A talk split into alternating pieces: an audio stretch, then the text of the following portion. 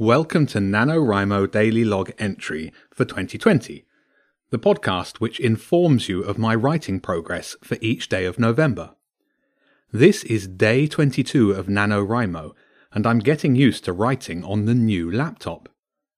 I often find that the thought of writing increases my appetite for doing chores around the house, and for checking emails, and for doom scrolling, and even thinking about starting to write seems to propel me into any task that isn't writing.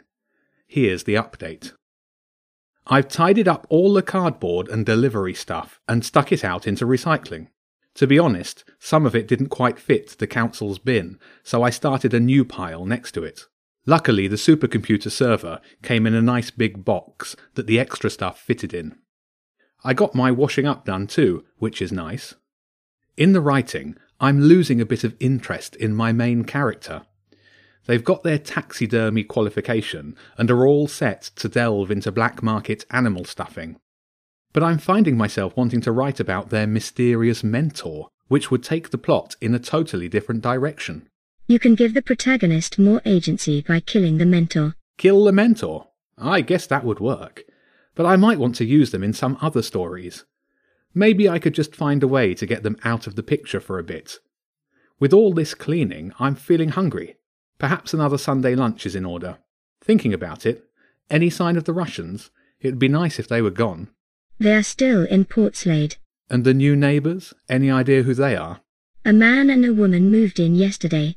At no point have they exposed their faces to the cameras, apart from in hats and sunglasses. There is a high likelihood they are British Secret Service. Wow. I guess the Secret Service people have to live somewhere.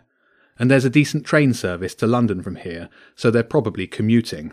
They are spying on us. Oh, not commuting then. Are you sure? Yes.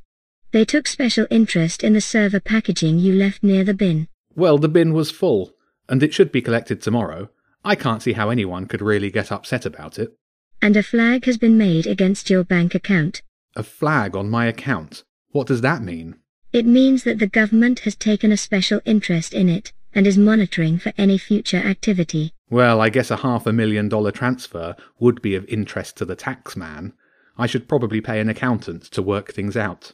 Installing the cameras was a mistake. Their presence has alerted others to our exact location. Oh, you don't want me to take them all down again? I had to borrow the caretaker's ladder for the one above the front door, and he wasn't happy about lending it to me. The damage has already been done. Leave the cameras up. Good, I think that's best. And pack an overnight bag. Are we going on holiday? I could do with some nicer weather. It's been miserable here for weeks. Your grandad had a safe house near Aberdeen. If we drive tonight, we'll be there by tomorrow morning. Aberdeen? That's not quite what I had in mind. It is isolated and should give us a few more days without interruption. Well, I guess an isolated Aberdeen safe house would make a great distraction free writing retreat. That would really help my word count. What's the rush, though? In my current state, I'm vulnerable, but it should take less than a hundred hours to crack the HSM keys using the supercomputer. Then I'll be free from my shackle and able to use my own cloud HSM. It sounds like a few days in an isolated writing retreat will do us both good.